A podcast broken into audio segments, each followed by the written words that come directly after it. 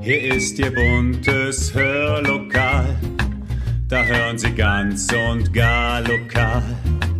Ihr Platz im schönen Hör, Hör, Hörlokal. Herzlich willkommen zum Podcast Hörlokal, Unterhaltung aus dem Nassauer Land. Es ist der 3. März und seit den 70er Jahren ist dieser Tag der Tag des Artenschutzes. Ein Tag, der uns alle etwas angeht. Heute lernen wir von Naturexperte Manfred Braun, wie es eigentlich bei uns um das Artensterben bestellt ist und was wir tun können, um es möglichst vielen Pflanzen und Tieren bei uns so richtig gemütlich zu machen. Ärmel hoch und los geht's!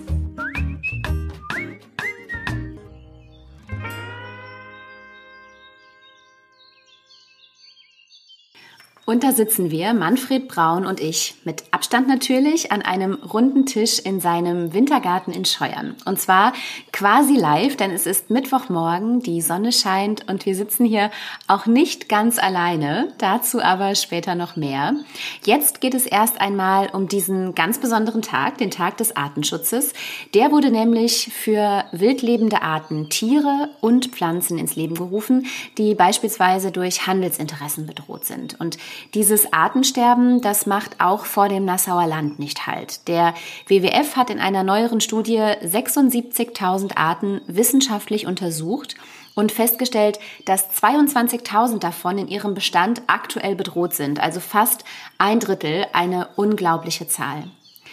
Wie es um den Artenschutz im Nassauer Land bestellt ist, welche Tiere hier eigentlich geschützt sind und was wir selbst tun können, um Tieren und Pflanzen ein paar nahrungsreiche Plätze zu bieten, darüber werden wir heute sprechen.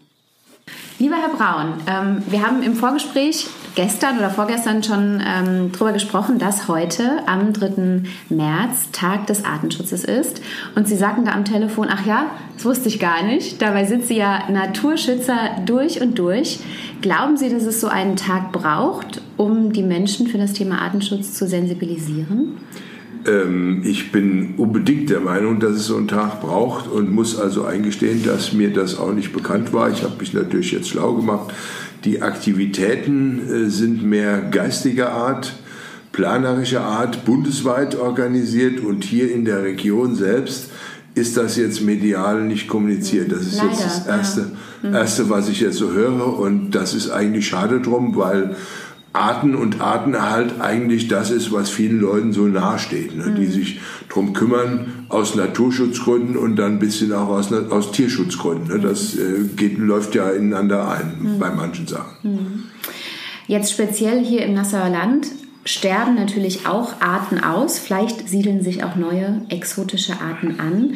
Vielleicht können Sie einfach mal so die Entwicklung der letzten Jahrzehnte, Sie sind ja schon sehr, sehr lange im, im Naturschutz aktiv, mal für uns skizzieren, was sich da eigentlich so verändert hat bei uns in der Region. Ähm, das hängt immer davon ab, wie ähm, der Lebensraum sich gestaltet mhm. bei vielen Arten. Ähm, Im Moment haben wir Probleme mit den Fichten, die absterben. Mhm. Und wir haben auch Probleme mit manchen anderen Bäumen. Ähm, insgesamt, so nach meiner Beobachtung, ist die Situation im Wald, mal abhängig jetzt von den Fichtenwaldbewohnern wie Goldhähnchen, Haubenmeise, Tannenmeise, nicht dramatisch. Mhm. Eher sogar bei Spechten positiv und bei Meisen und Buchfinken, weil die auch gute Nahrungsgrundlage hatten jetzt. Die Buchen haben sehr viele Bucheckern produziert.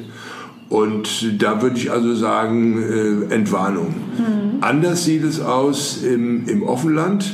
Da gibt es immer die zwei Varianten. Kleine, schwer zu bewirtschaftende Flächen werden aufgegeben, entwickeln sich über Gebüsch zu Wald.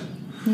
Was jetzt auch nicht dramatisch ist, aber äh, die, die äh, wenig genutzten, nährstoffärmeren Lebensräume schwinden dann. Und wenn man dann sich umschaut auf den Äckern, da ist durch, jetzt im, in Millenastständer Raum zumindest, äh, durch die Flurbereinigung und dann durch die einsetzende Intensität der Landwirtschaft ganz viel kaputt gemacht worden und kaum was vernünftig kompensiert worden.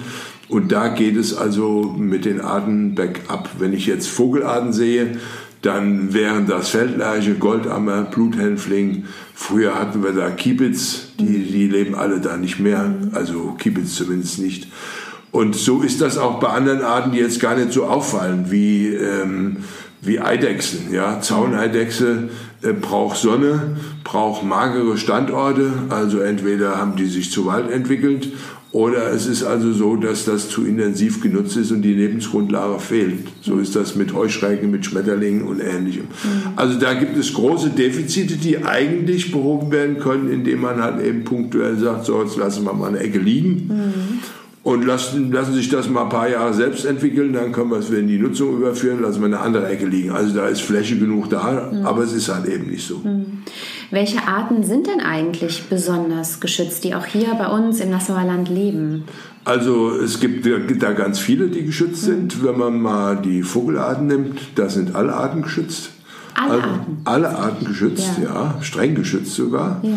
Also das gilt auch für Arten, die nicht so sehr beliebt sind, wie Elster, Kormoran ja. ähm, oder nehmen wir mal einen Graureiher oder sowas. Mhm. Äh, es sind äh, alle äh, Bienen, Bienenarten, Hummeln, geschützt. Es sind viele, äh, alle Schmetterlinge geschützt, zumindest die Tagfalter. Es sind viele andere Insektenarten, wie bestimmte Heuschreckenarten geschützt, Amphibien, Reptilien. Mhm. Ähm, also da gehören eine ganze Menge Arten dazu. Das ist gar nicht so bekannt. Ne? Das ist also eine ganze Latte. Mhm. Die ähm, Rhein-Lahn-Zeitung hatte vor einigen Tagen ja getitelt, dass Studien belegen, dass das Bienensterben im Lahntal immer weiter voranschreitet. Ähm, Dazu passt jetzt, dass wir hier tatsächlich nicht ganz alleine sitzen. Denn der Herr Braun und ich, wir haben Gesellschaft von einer Hummel, die ja eben, äh, ich glaube im Wohnzimmer haben Sie sie gefunden, oder? Ja, ist also so, ja. Hm. Ja, äh, die wir gleich wieder gemeinsam raussetzen werden. Ähm, vielleicht können Sie einfach kurz erklären, welche Bienenarten verschwinden und warum das überhaupt passiert. Ähm, also erstmal die Hummel, die wir jetzt hier haben, ist in dieser Zeit jetzt äh, Anfang März eine Hummelkönigin, die mhm. einen Staat aufbauen wird. Deswegen ist die viel wichtiger als die einzelne Hummel, die im Sommer vielleicht rumfliegt. Mhm. Die kommt gleich raus, wenn es ein bisschen wärmer wird draußen. Ansonsten sind Bienen natürlich, da muss man differenziert dran gehen. Einmal haben wir die Bienen, die die Imker betreuen, ja, also die Honigbiene die ein Haustier ist praktisch, mhm. die äh, ziemliche Freiheiten hat, indem sie halt eben frei rumfliegt und dann äh, Nektar und Pollen sammelt, betreut wird vom Menschen. Und dann gibt es aber eine ganze Fülle von Wildbienenarten ja. und die geht es also insbesondere, die jetzt nicht in Stöcken leben, sondern die gerade so Grenzlebensräume brauchen, also Totholz, wo sie sich reinbohren, wo sie ihre ihre Eier ablegen und ihre mhm. Larven dann haben. Äh, ähm, Böschungen, die jetzt nicht bewachsen sind mit Brennnessel und sowas, die brauchen also an Sonne, da graben die sich dann in Lehm ein. Äh, auch sandige äh, Bereiche, die diese Lebensräume sind bei uns sehr selten geworden. Ich habe es eben schon geschildert, finden Sie also in intensiven landwirtschaftlichen mhm. Flächen nicht. Ähm, mit Totholz und ähm, ähm, Holunderbüschen, die abgestorben sind, wo also bestimmte Arten dann wohnen, da sind wir also noch gut gesegnet. Mhm. Also da gibt es hier auch Defizite, äh, muss man ganz klar sagen, gilt aber sicherlich nicht für alle Insekten. Ich habe zum Beispiel den Eindruck, dass Heuschrecken äh, oder, äh, oder die meisten Heuschreckenarten, nicht alle, ähm, oder auch Libellen durchaus äh, die Bestand, den Bestand halten konnten. Ja. Ne? Eben, halt eben verschieben durch bestimmte Einflüsse. Es gibt Heuschreckenarten, die brauchen Feuchtgrünland. Feuchtgrünland ist durch die Trockenheit selten geworden. Ne? Und dann haben sie halt eben diese Arten nicht, dafür leben dann der andere. Ne? Das verschiebt sich dann, hat auch was mit Klimaveränderungen zu tun. Mhm. Ähm, Nochmal zurück zu den Bienen. Einmal ist es ja die Versiegelung von Flächen, Intensivlandwirtschaft, die es den Bienen einfach auch schwer macht, Räume zu finden. Dann gibt es in vielen Gärten grünen Rasen, Steingärten etc. Was kann man denn jetzt selbst tun, wenn man aktiv werden möchte? Ähm, gibt es da etwas, was man anlegen kann, wie man den Bienen helfen kann? Also erstmal ist es so, dass äh, je extensiver ein, auch ein Garten bewirtschaftet wird, wo dann mal ein bisschen in Anführungsstrichen Unkraut wachsen kann, mhm. oft äh, bringt das ja dann Artenreichtum rein. Äh, das wäre also schon mal so, eine Distel muss nicht aussamen, aber eine Distel kann blühen und kann also viel Insektennektar bieten. Ne? Mhm. Ne? Ähm, Steingärten sind ganz übel, da, da kommt dann gar nichts mehr vor. Ja? ja. Ähm, und äh, es entwickelt sich auch in den Steingärten irgendwann Unkraut. Das ist dann äh, halt eben auch nicht sehr schön, das wieder rauszuholen. Also da sollte man gänzlich drauf verzichten. Es gibt Insektenhäuschen, die man kaufen kann. Mhm. Ähm, die dann schon mal bestimmten Arten, die dann gerade in so Röhren wohnen, ähm, dienlich sind. Wer ein Hanggelände hat, kann durchaus mal irgendwo eine Böschung freimachen ja, und gucken, was sich da so ansiedelt im Boden. Ähm, sollte sonnenexponiert sein, kann auch mal eine steile Kante sein, ja. wo sich dann Bienen reinbohren. Und immer gucken, wenn man ähm, Pflanzen ähm, in den Garten setzt, so ein bisschen danach achten, wie ist das Insektenangebot, äh, das Nektarangebot oder auch ähm, das Pollenangebot. Da gibt es ein paar Arten, wie zum Beispiel Astern im Herbst oder auch die fette Henne oder auch an den Sträuchern durch die Saalweide, wenn man da Platz hat. Das sind dann so Dinge, die man Faulbaum wäre zu nennen, die dann günstig sind, auch als Nahrungsgrundlage. Ne? Da sollte man ein bisschen drauf achten. Ganz schlechte Pflanze zum Beispiel, obwohl sie toll aussieht, ich finde sie also optisch auch schön, das wäre zum Beispiel äh, jetzt der Winterjasmin. Ja. Da, gehen, da gehen die nicht so gerne dran, weil die wenig äh, Pollen bieten ne, und mhm. wenig Nektar bieten. Mhm. Aber äh, Krokus ist zum Beispiel gut, Christrosen, die jetzt im Moment blühen. Jetzt bauen die Bienen ja dann ihren Staat auf, sowohl Wildbienen als auch die, die Honigbiene. Ne? Mhm. Da sollte man schon gezielter dran gehen. Da gibt es auch jede Menge Literatur zu finden im Internet oder sonst wo, mhm. welche Pflanzen da sinnvoll sind. Ne? Wie sieht das denn generell mit anderen Arten aus? Also was kann man aktiv tun, um äh, Arten zu schützen? Das äh, fängt dann an äh, immer am Grundstück, an der, äh, wie groß das ist. Ähm, also das klassische Beispiel sind dann halt eben die Nistkästen ja. für Meisen. Ja. 28 mm, 32 mm Flugloch durch Messer, ähm, die auch aus pädagogischen Gründen interessant sind. 1000 Quadratmeter Grundstück, zwei, drei Kästen wäre so Maß. Wer die Möglichkeit hat, einen Schuppen zu haben, ein Haus zu haben, äh, kann auch Spezialnistkästen anbringen für Haussperling. Ja. Wer ein hohes Gebäude hat, da ist dann die Frage, ob man da was für Mauersegler, Schwalben machen kann. Also Mehlschwalben gibt es eine ganze Reihe Beispiele, auch positive Art. Ähm, hier im Nassauer Land, äh, die man machen kann. Ähm, wir haben schon äh, auch die Hummeln erwähnt. Äh, da gibt es natürlich auch Möglichkeiten, äh, irgendwo ein Erdloch äh, zu graben mit dem Rohr drin, 10 cm Durchmesser und dann gucken, ob die Tiere das dann nutzen. Muss dann ja. in die Erde reingehen, soll doch nicht nass sein. Da gehen, das mögen sie halt eben nicht. So kleine Steinhäufchen sind interessant, Versteckmöglichkeiten für Laufkäfer für äh, alle möglichen Insekten, auch wieder, zum Beispiel Glück hat mal eine Eidechse, die dann da mhm. äh, sich tummelt. Mhm. Äh, Tümpel sind immer gut, ja, ja, wenn sie fischfrei sind. Fische sind oft die Prädatoren oder äh, die Fressenden für andere mhm. Tiere, die mhm. dann auch da reinkommen. Mhm. Ich denke jetzt eher an Kaulquappen äh, von Erdkröte oder Grasfrosch oder Molche da ist mit den Fischen immer schwierig, ne? Mhm. weil die halt eben dann auch Hunger haben und was, mhm. was fressen, was sie fressen sollen. Also da muss man gucken, immer wie das Grundstück so ist. Ne? Mhm. Wichtig ist natürlich nicht zu spritzen. Im häuslichen Umfeld sollte das nicht sein, also Herbizide oder andere Biozide. Es geht auch so. Ich betreibe hier einen Garten mit einer Obstwiese, da habe ich noch nie gespritzt. Das, ja. das äh, gibt trotzdem Ertrag. Äh, ist manchmal vielleicht ein bisschen mehr Arbeit. Die äh, Läuse an den Rosen muss man nicht spritzen, die kann man auch zerdrücken. Äh, mit Wasser äh, an den Fingern schnell die Hände waschen, ist das kein Problem. Mhm. Ähm, Sie hatten eben im Vorgespräch schon gesagt, dass Sie in diesem Jahr Ihren Feldsalat schon ordentlich gießen müssen. Denn äh, das Artensterben hat ja nicht nur bei uns hier auch mit der Intensivlandwirtschaft zu tun, sondern natürlich auch ein Stück weit mit dem äh, Klimawandel, mit dem massiven Rohstoffverbrauch. Wie sehen Sie denn da die Entwicklung, was das Klima hier bei uns betrifft? Also zu sehen ist das ja im Wald, wo Bäume, die über Jahrzehnte hier wuchsen, mit ausreichend Niederschlag versorgt worden sind, absterben. Die Fichte ist ein Beispiel. Es könnte sein, wenn wir weniger Wasser kriegen, dass die Buche folgt oder andere Arten. Mhm. Vor allem in den Kuppenlagen äh, ist es äh, dramatisch, muss man einfach so sehen.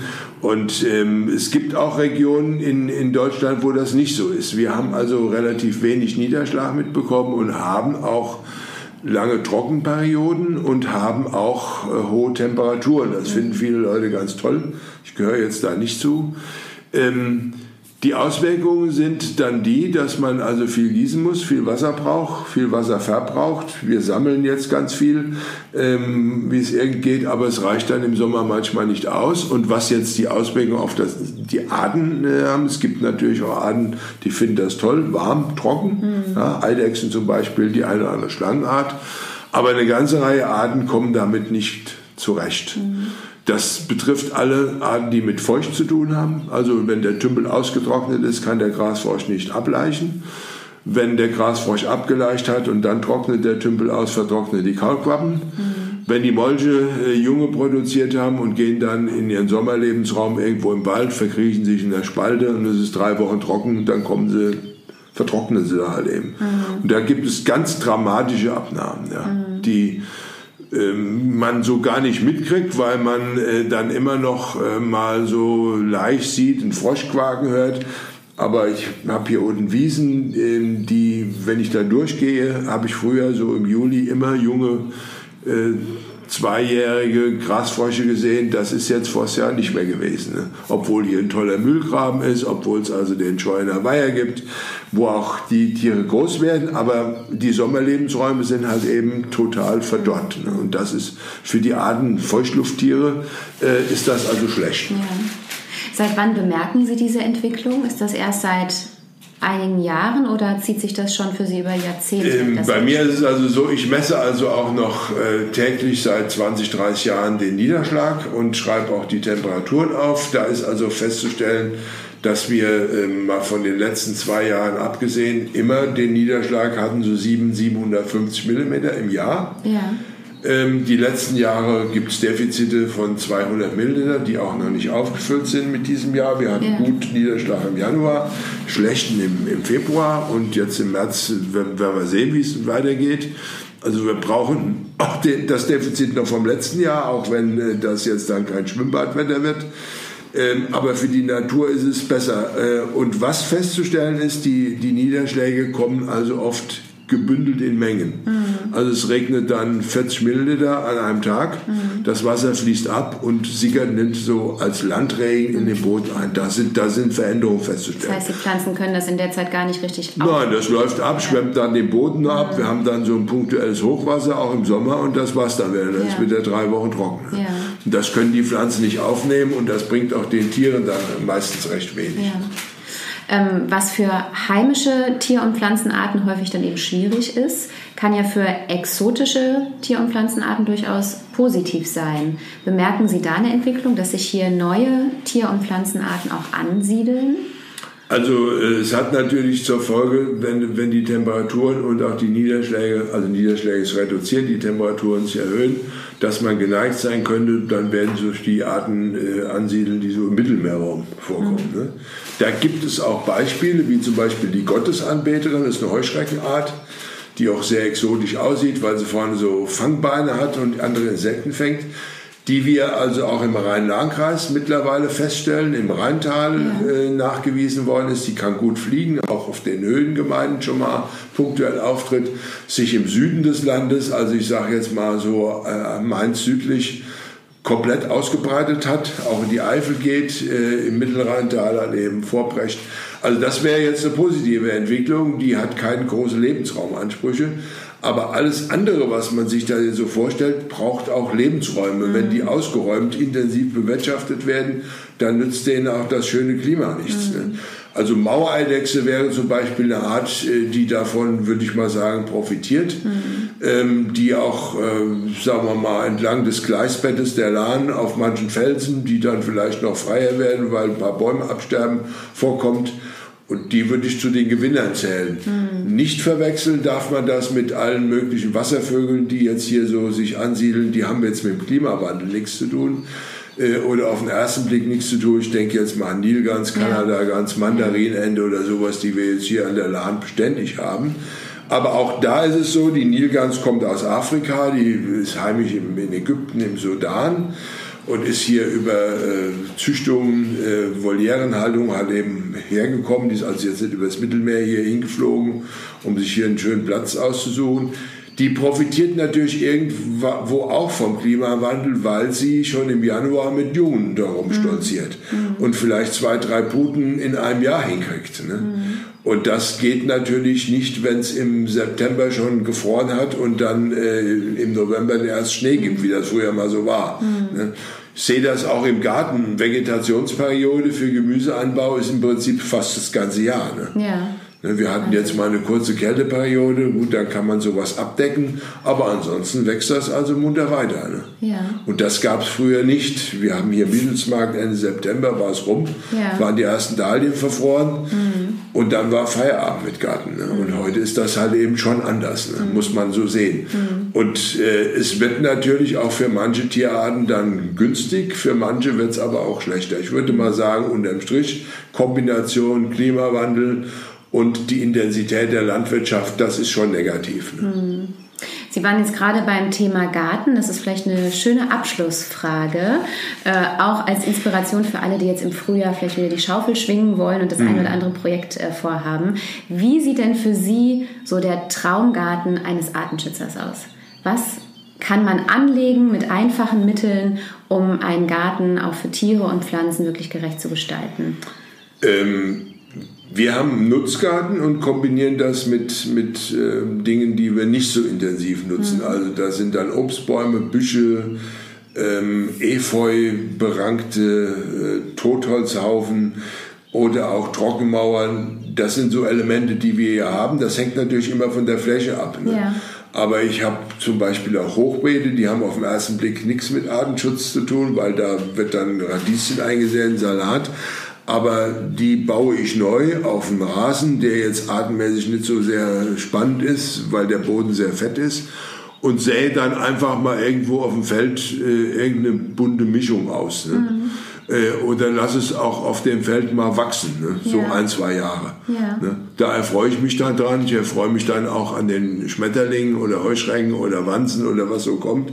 Und wir haben also, das ist jetzt mehr so von meiner Frau der, der Wunsch, viel Dost im Garten. Mhm. Das ist eine einheimische Pflanze. Das ist so die, einer der Top-Schmetterlingspflanzen überhaupt ja. für den Sommer. Blüht sehr lange, riecht gut, wurde auch... Äh, so als Pizzagewürz äh, genutzt oder wird auch heute noch genutzt. Dann hat man ähm, viele Stauden von der fette Hände. Wir haben also ganz viele Stauden auch so mit, mit die, die früh blühen, wie Christrose zum Beispiel, um halt eben dann da äh, der Artenvielfalt einen Lebensraum zu bieten. Kleinen Tümpel, äh, wo dann Molche von selbst reingekommen sind, die haben wir nie ausgesetzt äh, da, ne, die auch für Kinder interessant sind, ja. wenn man es denen zeigt. Ja. Also da kann man schon viel machen, hängt immer von der Größe ab äh, und äh, vielleicht auch, äh, wenn die Zeit zum Ruhen mehr genutzt wird als die Zeit zum Zupfen von Unkraut und allen anderen Pflanzen, dann ist das vielleicht doch positiv. da haben Sie vollkommen recht.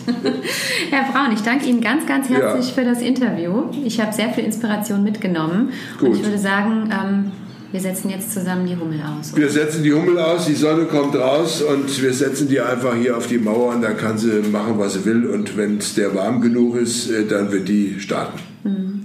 Sie hatten eben noch gesagt, das interessiert mich noch. Äh, diese eine Hummel wird, äh, sofern es funktioniert, einen Start gründen. Ja. Wie viele Tiere werden da drin sein? Also wenn das alles klappt, sie einen, ich nenne mal einen Nistkasten findet, da ja. gehen die auch gerne rein dann schafft die es, einen Staat aufzubauen, der so an die 1000 Tiere geht. Ja. Und da ist also dann auch eine Arbeitsteilung da. Die Königin wird dann Eier legen, ja, die wird dann auch begattet nachher von den Thronen, den ja. männlichen Tieren, die kommen. Und die Arbeiterinnen, die haben dann halt eben Nahrung beizuschaffen, die Brut zu versorgen ja. und so weiter. Ne? Ja. Hochnützliches Tier. Nützlicher würde ich sie einschätzen als äh, Bienen weil Bienen fliegen also bei hohen Temperaturen und die macht es auch noch bei plus 7 mhm. Grad und mhm. bestäubt dann die Johannisbeeren oder was dann mhm. so da ist. Mhm. In diesem Beispiel sieht man auch so gut, wie wichtig das jetzt war, dass Sie diese Hummel äh, gefunden haben. Genau. Wie viel da tatsächlich dranhängt. Ich kann jetzt nicht sagen, äh, wie die sich entwickelt, ob die einen großen Start baut, einen guten Platz findet, aber zumindest haben wir sie jetzt mal gerettet. Und äh, sie wird die Möglichkeit haben, äh, hier bei warmem Wetter gleich wegzufliegen mhm. und äh, muss sich dann entsprechend Platz suchen, um dann halt eben produktiv zu werden. Ja. Vielen, vielen Dank. Gut, dann setze ich die gerade mal raus da. Ne? Und lasst, überlasst die dann mal dem Schicksal des, der Temperatur.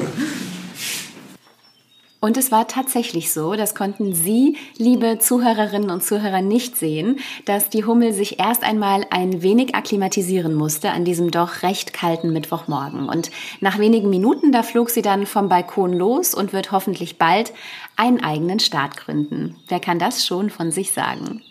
Und damit verabschieden wir uns heute von Ihnen. Ich hoffe, Sie haben ein wenig frisches Wissen und ein paar Inspirationen für Ihr nächstes Gartenprojekt mitgenommen. So etwas lässt sich ja gerade jetzt auch ganz wunderbar gemeinsam mit Kindern umsetzen. Bleiben Sie gesund und machen Sie es gut.